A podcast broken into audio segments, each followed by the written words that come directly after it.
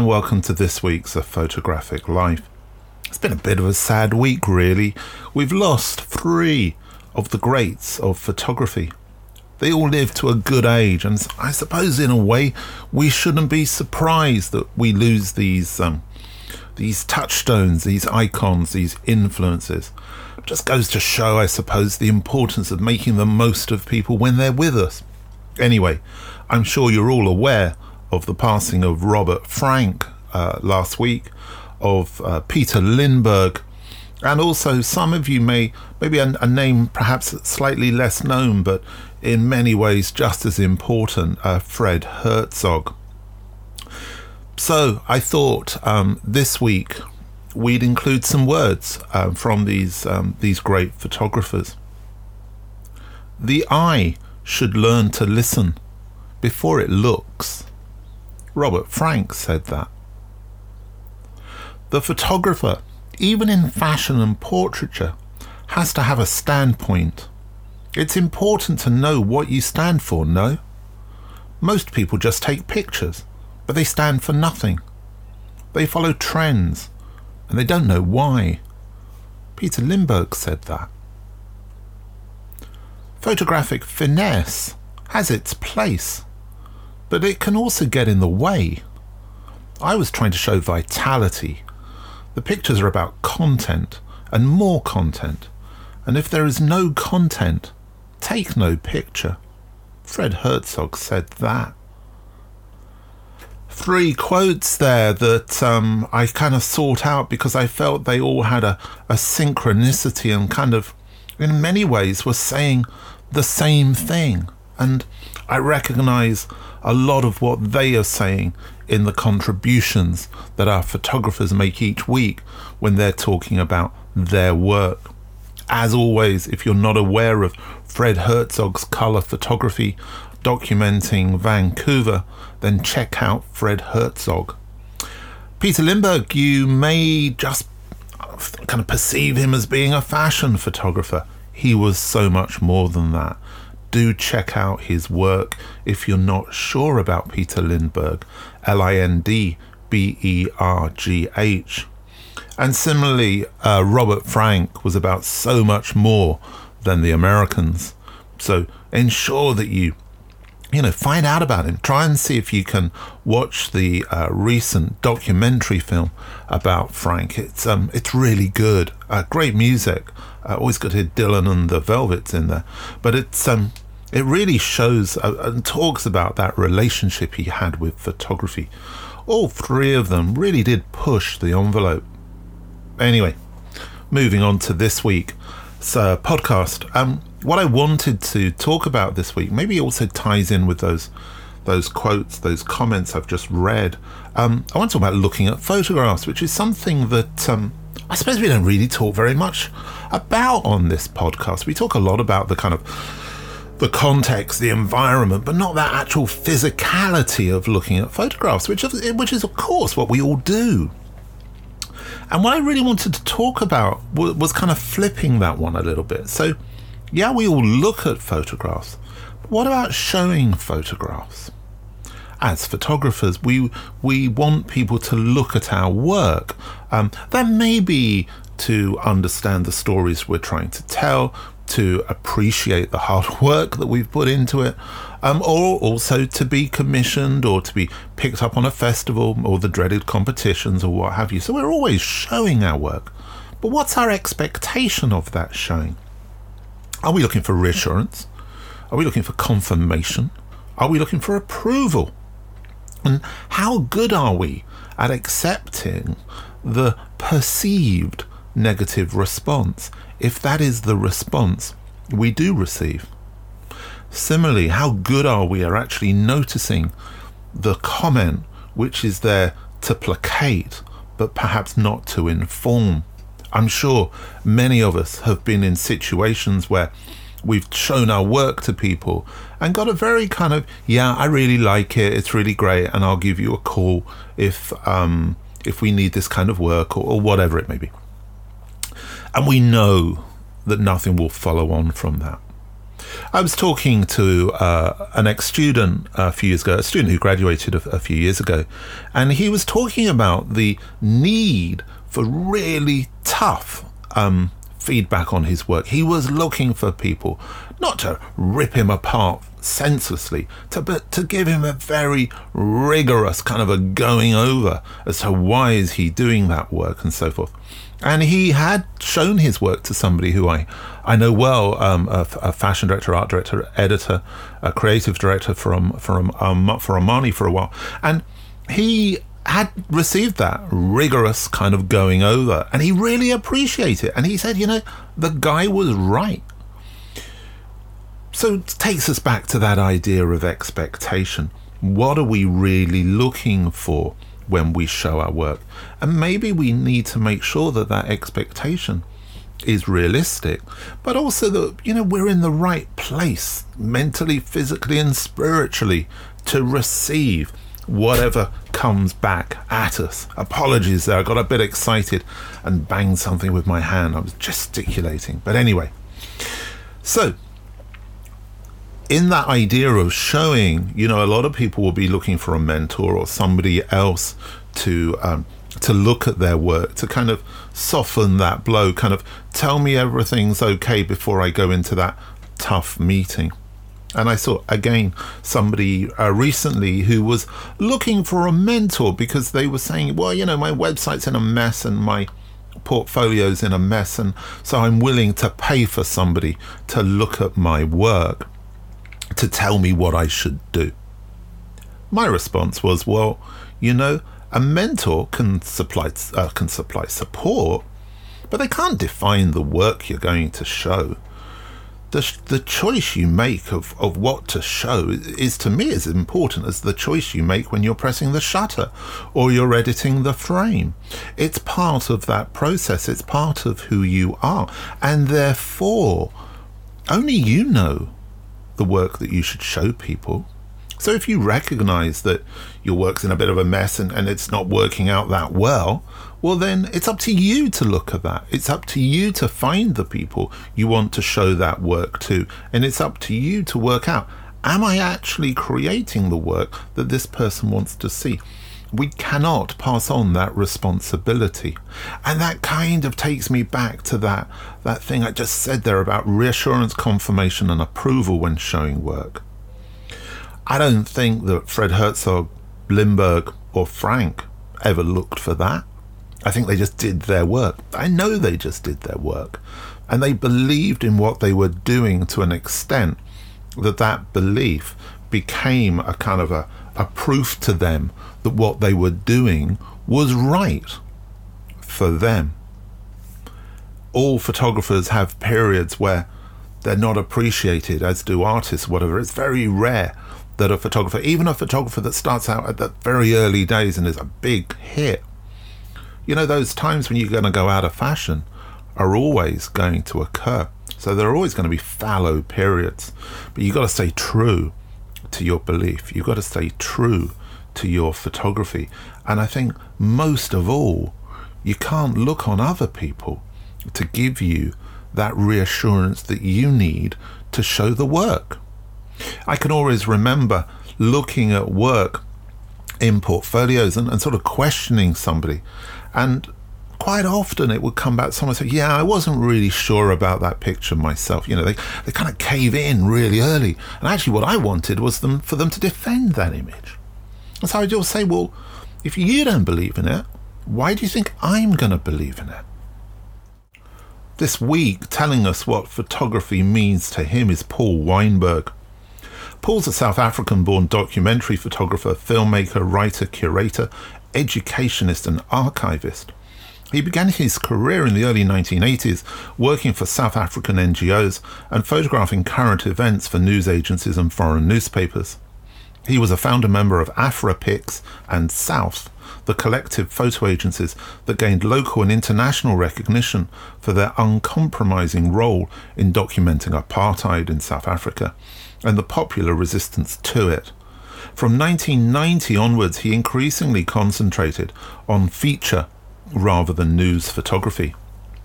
Since then, Weinberg uh, has built up a large body of work which portrays diverse peoples, cultures, and human environments beyond the headlines. Work that demonstrates a sustained engagement with indigenous people throughout southern Africa, particularly in rural settings. He has also initiated several major photographic projects, most notably Then and Now, a collection of contrasting images by eight South African photographers taken during and after apartheid, which is travelling the world. In 1993, Weinberg won the Mother Jones International Documentary Award for his portrayal of the fisher folk of Kosi Bay on South Africa's northern Natal coast. He's currently Senior Curator of Visual Archives at the University of Cape Town and lectures in documentary arts at the same university. Weinberg founded, with David Goldblatt, the Ernest Cole Award for Creative Photography in Southern Africa. I think it's time we heard from Paul. What photography means to me is very much about telling stories and personal projects. It's also a way of understanding the world around me and sharing that understanding with the widest, greatest audience. But like everywhere else, and with everything, there's a beginning. And in my case, I was not really primed to become a photographer. I was on course to become a lawyer. And then the events of history and living in South Africa caught up with me. And when I was faced with the very uncomfortable decision and place that I found myself as a conscripted South African young soldier to become part of the apartheid machinery, I traded in and handed in my rifle. Uh, I became a conscientious objector and I took up photography. And photography became a way of if you like, in that sort of combat parlance of fighting back. And the camera was for me a way of showing the other side of society, exposing its atrocities. And we, we, we, we understood that at the time, and we, we called ourselves the Taking Sides generation and we also saw the camera as a kind of weapon and a way of fighting back. And every time we took photographs that showed things or aspects of society that were not revealed or showed or or documented atrocities that were taking place. It were these were little victories in the journey of the struggle against the system called apartheid. But the other part of me was very much about looking at the softer part of life, life beyond the news, life of ordinary people. And I began a project about Africa's first people, the San. At the same time, I was kind of on the front line. And here I was also working against the grain because the representation of the San was very much as if time stood still and these people were living in some Stone Age warp and nothing had affected them um, throughout their lives. Nothing could have been further from the truth. They had also been recruited into the South African army, their lives were turned upside down and I spent 30 years photographing the life of these people, one time hunter gatherers who were doing everything they could to hang on to their lives and hang on to their culture in very difficult ways. After 1994, I did a project called Moving Spirit, which came at a time when the Truth and Reconciliation Commission was in process, which brought out the hidden atrocities into the open and was a way of trying to heal the country and its people. And in this process, I too, with or without the camera, was part of a country trying to heal. And I was on a journey uh, where I joined millions of South Africans on a pilgrimage beyond politics and platitudes in search of the transcendent spirit. On reflection, on reflection, and finally, what does photography really mean? For me, it's mostly about stories and expanding horizons and sharing journeys. And through stories, we find our common humanity and we find ourselves wherever we are in the world. But for me, not every photographer becomes famous or gets collected or makes it. And I'm more and more interested in the archive and about lesser known photographers and their photography. I'm interested in it because they reflect so much about life understanding the world and hidden treasures um, that are not often exposed. So, photography for me is a kind of excavation process. It's a form of discovery that continues with my camera and the archive as we search in the past, we mediate the present and navigate the future. Thank you very much, Paul, for your contribution this week. Um, storytelling again it comes up every week, doesn't it?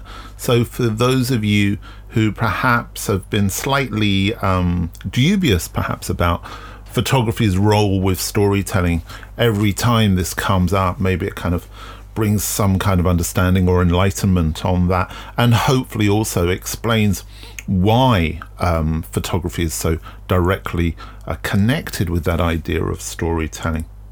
I think what's also interesting for me is that, you know, Paul was talking about the past and, and that telling of stories. And Sadly, I started this week's podcast with um, the passing of three great photographers. Something else passed this week as well. And um, you might think that this is a strange kind of a, a thing to connect with that, but Marie Claire magazine in the UK uh, closed or announced its closure uh, this week. That may seem rather strange to you that I'm even bringing that up.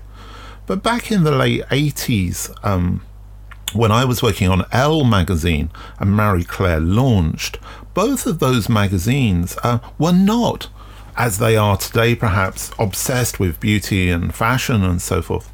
I, may, I don't want to do a disservice to those magazines, but certainly then they were doing hardcore journalism, particularly in Marie Claire, um, documentary photography telling important stories from a female perspective, but also from a global perspective. The same situation in Elle. I first came across uh, Frida Kahlo uh, in Elle magazine. It would have been about 1988 when I was asked to lay out, to design a 20 page article about Frida Kahlo. Imagine that 20 pages in Elle magazine dealing with Frida Kahlo and her revolutionary activities and her art and her painting and so forth. That was the rollback then of um, a number of really good female orientated magazines with female audiences, which of course were always more varied than just that. So sad to see another magazine go also sad to see that um, that's another opportunity for people's work to be seen in. I don't really want to leave on a downer this week. I, th- I hope that um, Paul's contribution uh, was positive, and I hope my contribution is positive. And I think that even those people who's, who have passed in the last week, their work will continue to be positive contributions to the photographic medium. What's really important, of course, is that we keep talking about that work, we keep looking at that work, and we keep sharing that work. Anyway, Hope you have a good week coming up. And don't forget, take care.